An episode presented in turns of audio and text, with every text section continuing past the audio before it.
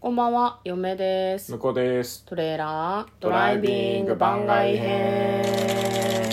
はい、始まりました。トレーラードライビング番外編。この番組は映画の予告編を見た嫁と婿の夫婦が内容を妄想していろいろお話していく番組となっております。運転中にお送りしているので安全運転でお願いします。はい今日はですね番外編ということで、い、つも通りトレドラサブスタジオ自宅の方から収録しておりますはい。今日はね日曜日なんで今週の振り返りをねやっていきたいと思いますはい。今週は、えっ、と、真面目に妄想できた週。あちゃんとペいいペースでね、いいペースでね、うん。たまにこういう週もあるね。うん いやいやこれがノーマルにしていきたい気持ちはあるああ、そうではないからね、今ね。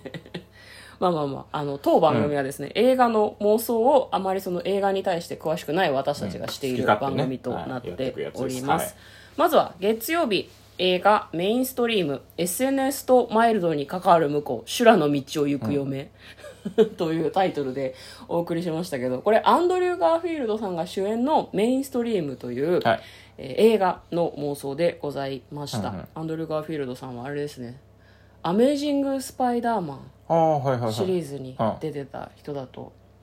思いますいなるほどけどご存知、全然知らないああ名前は知ってるよ名前は知ってるけど、うんスパイダーマン出てたかどうか分かんないし顔も浮かばないマジでトビーあトビー・マグワイアの後がアンドリュー・ガーフィールドで、うん今はうん誰でしたっけ、いや、わ かんない。さ聞いてもわかんないことをね、あの、質問しちゃダメよ。そうっすねう今ん調べられもしないしそねうそうそう。でまあなんかなんだろうな、うんこうメインストリームはどういう話だったかっていうとその SNS, SNS のね、うん、で、あの、バズって、うんまあ、SNS っていうよりはなんか、どっちかっていうと YouTube 的なね。 YouTube だったねあうんで、あの、番組編集して面白おかしく、ちょっと、あの、何、やりすぎ系うんのうんうん YouTuber 的な、炎上系みたいな空気はあったけど、ね、炎上系なのかうんうんうんでその中で、まあ、ちょっとその主主人公の男性の様子がだんだんおかしくなっていくとそうそうで一応過去にうもち何かあったんじゃないかみたいな、あうあ、んそれも我々の妄想ね。そうそうそうもうそうもうそううんチームでやってて、うんで、どんどんどんどん、なんかこう、過激な発言にうん寄っていっちゃってなんか最初はあの YouTuber のサクセスストーリーみたいなうん曲を流して、うん我々をあのす幸せな気持ちにさせてたのに一気にサスペンスみたいになったかそらうねそうそうそうそう多分そこがなんかうん作品の肝なんだろうなとそうね思いましたけどねうんあれやられましたねあの予告編はね、はいよかったですねで嫁と婿の SNS との関わり方の話を多分かなり尺取ってそう話そうしそうあましたのね、ほとんど妄想はしておりませんしてないそういうことですはいあのね久々のこう多分こうれん車の中で収録したので、なんかうんテンションがおかしくなってしまって、 そうねそうね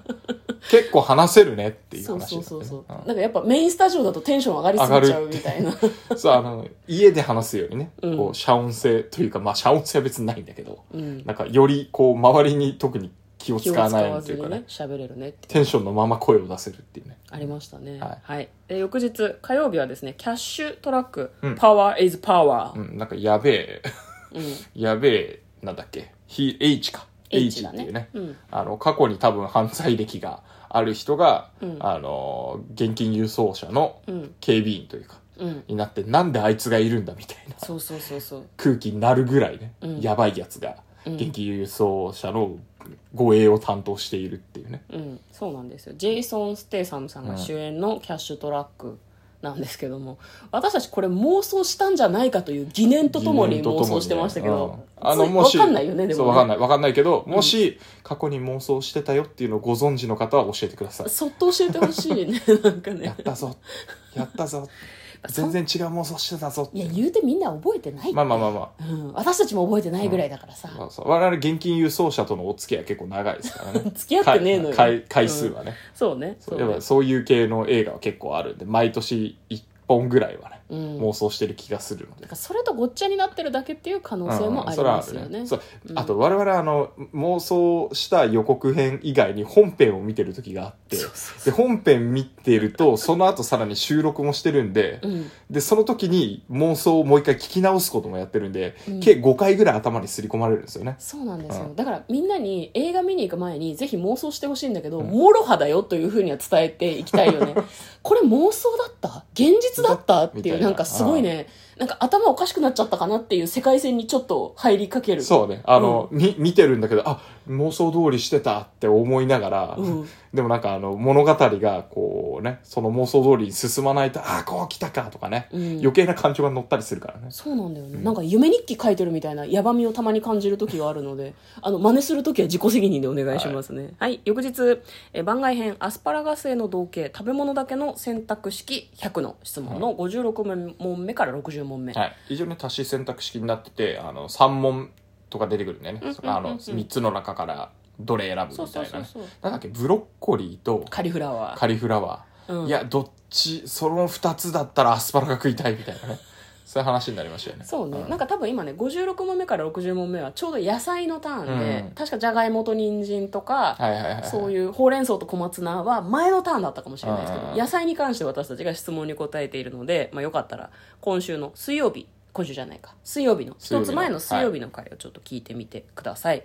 えー翌日木曜日、えー映画「ピッティある不幸な男不幸にコミットしすぎた」うんというタイトルですね、まあ、その奥さんが事故に遭ってしまってその既得状態が続いていると、うんうんで男性が、まあ、その奥さんがおそらく死んでしまうということを受け入れようとしているがというような予告編でしたね、結構怖い話っそうだねぽかなんったかねうん世にも奇妙な物語みたいなそうそうそう、うんで結構でもあのなんかこう結局周りに自分の身内が不幸になったとしても、なんか自分の人生は主役だからみたいなね、うんうんうんちょ僕のあのやばいあ の思想がね語られてるのでぜひ聞いてみてくださよかったら聞いてみてください。はい、翌日、えっ、と、金曜日ですね。映画、最強殺し屋伝説、国岡完全版。殺し屋も横のつながりが大事。いそうね もうや嫌なんだけど。殺し屋ってもっとアウトローじゃないの裏切り、裏切られ、みたいな。あーじゃあそ君れがはなどかっったらちぶっか殺すみたいなっていうとヤクザとかだけど、まあ、ヤクザもね、あのやっぱりでも仁義じゃん仁義があるからそうそうそううんそうそう、よりさ、そういう上下関係とかさ、横のつながりとまあかでさ、もそういう意味だと厳しいんじゃないあまあそうだけどでも殺し屋は殺し屋でやっぱ依頼人の依頼を100%叶えるっていうところでやっぱりし縛られるじゃないですかそこは、自由にあの好きなやつ殺していいわけじゃないからさまあそれはアーティストだよねみたいな感じの話は、その私たちも妄想の中でしましたけど、妄想のだ中から国岡はアウトローになりたいなら、殺し屋じゃなくて仙人になればいいんだと思うんだよね誰とも接さなければ、うん究極的には横のつながりも縦のつながりもクソもないうんわなけるでほすかどねら、うんそうなれよ国岡って言いたい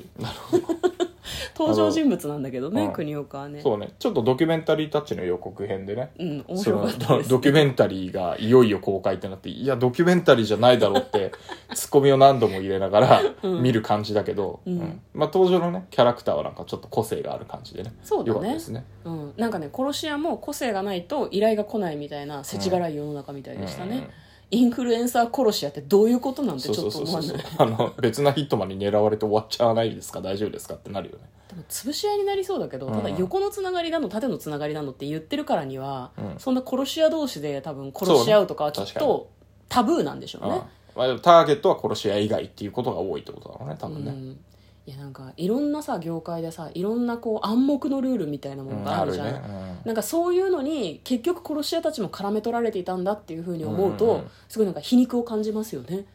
現実世界もそうかもしれないって思うみたいなそうだねうんね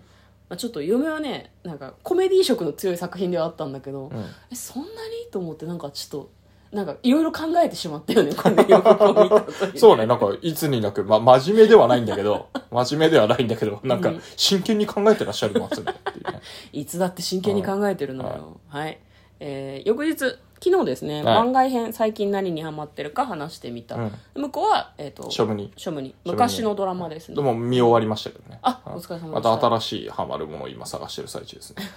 ね。で、嫁は、えっ、と、TWICE TWICE という韓国アイドルのですね、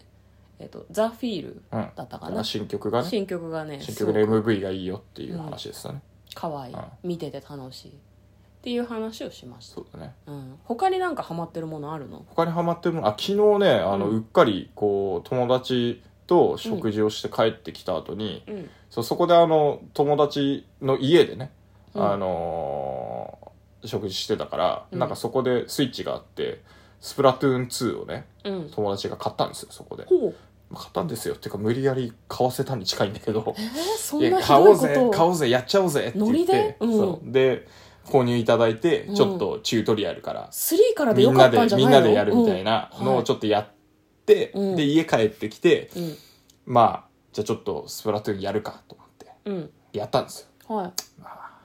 朝の6時までやってましたねそんな時間までやってたの、すごかったすごかったえ何全然一人勝てでなやくっててたあもちろん一人で一人でやってたんでしょ、なんいやだからでスプラトゥーンやっぱハマっちゃうとなんか抜け出せなくなるなっていうのをね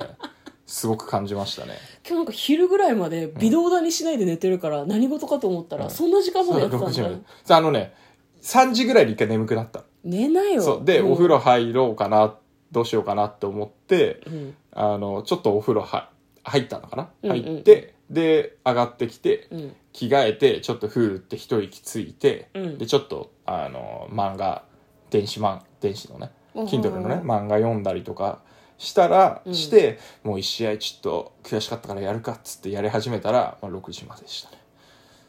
ほどほどにね、あうれんやるとね、目が覚めるんだよ知ってるわい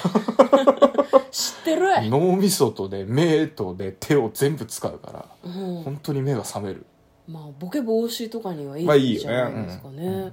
陽明は今日ねお友達とボードゲームをあのオンラインで遊んでいはいはいはまいして久々ですね、はいはい楽しかったですうん、よかったねボードゲームねもう私は誘いに乗らないからねそうなんだよなんか向こうの友達となんかある程度の人数と遊ぶからさ、うんボードゲーム一緒にやりたくて誘うんだけどさ向こうが乗り気じゃないからさ、嫁はどうしても向こうの友達をボードゲーム沼に引きずり込みたいんだけ ど許してもらえないんだよね、あの友達は今あの謎解きにはまってるくっそいやそれはあうの、んそう LINE でね「謎組」っていうのを検索していただくと出てくるんで、はい皆さんも10月のお題が出てるんでやってみていただきたいなと思いますはいはいあの2人とも秋を楽しんでおります嫁と向こうのトレーラードドライビング番外編もあったね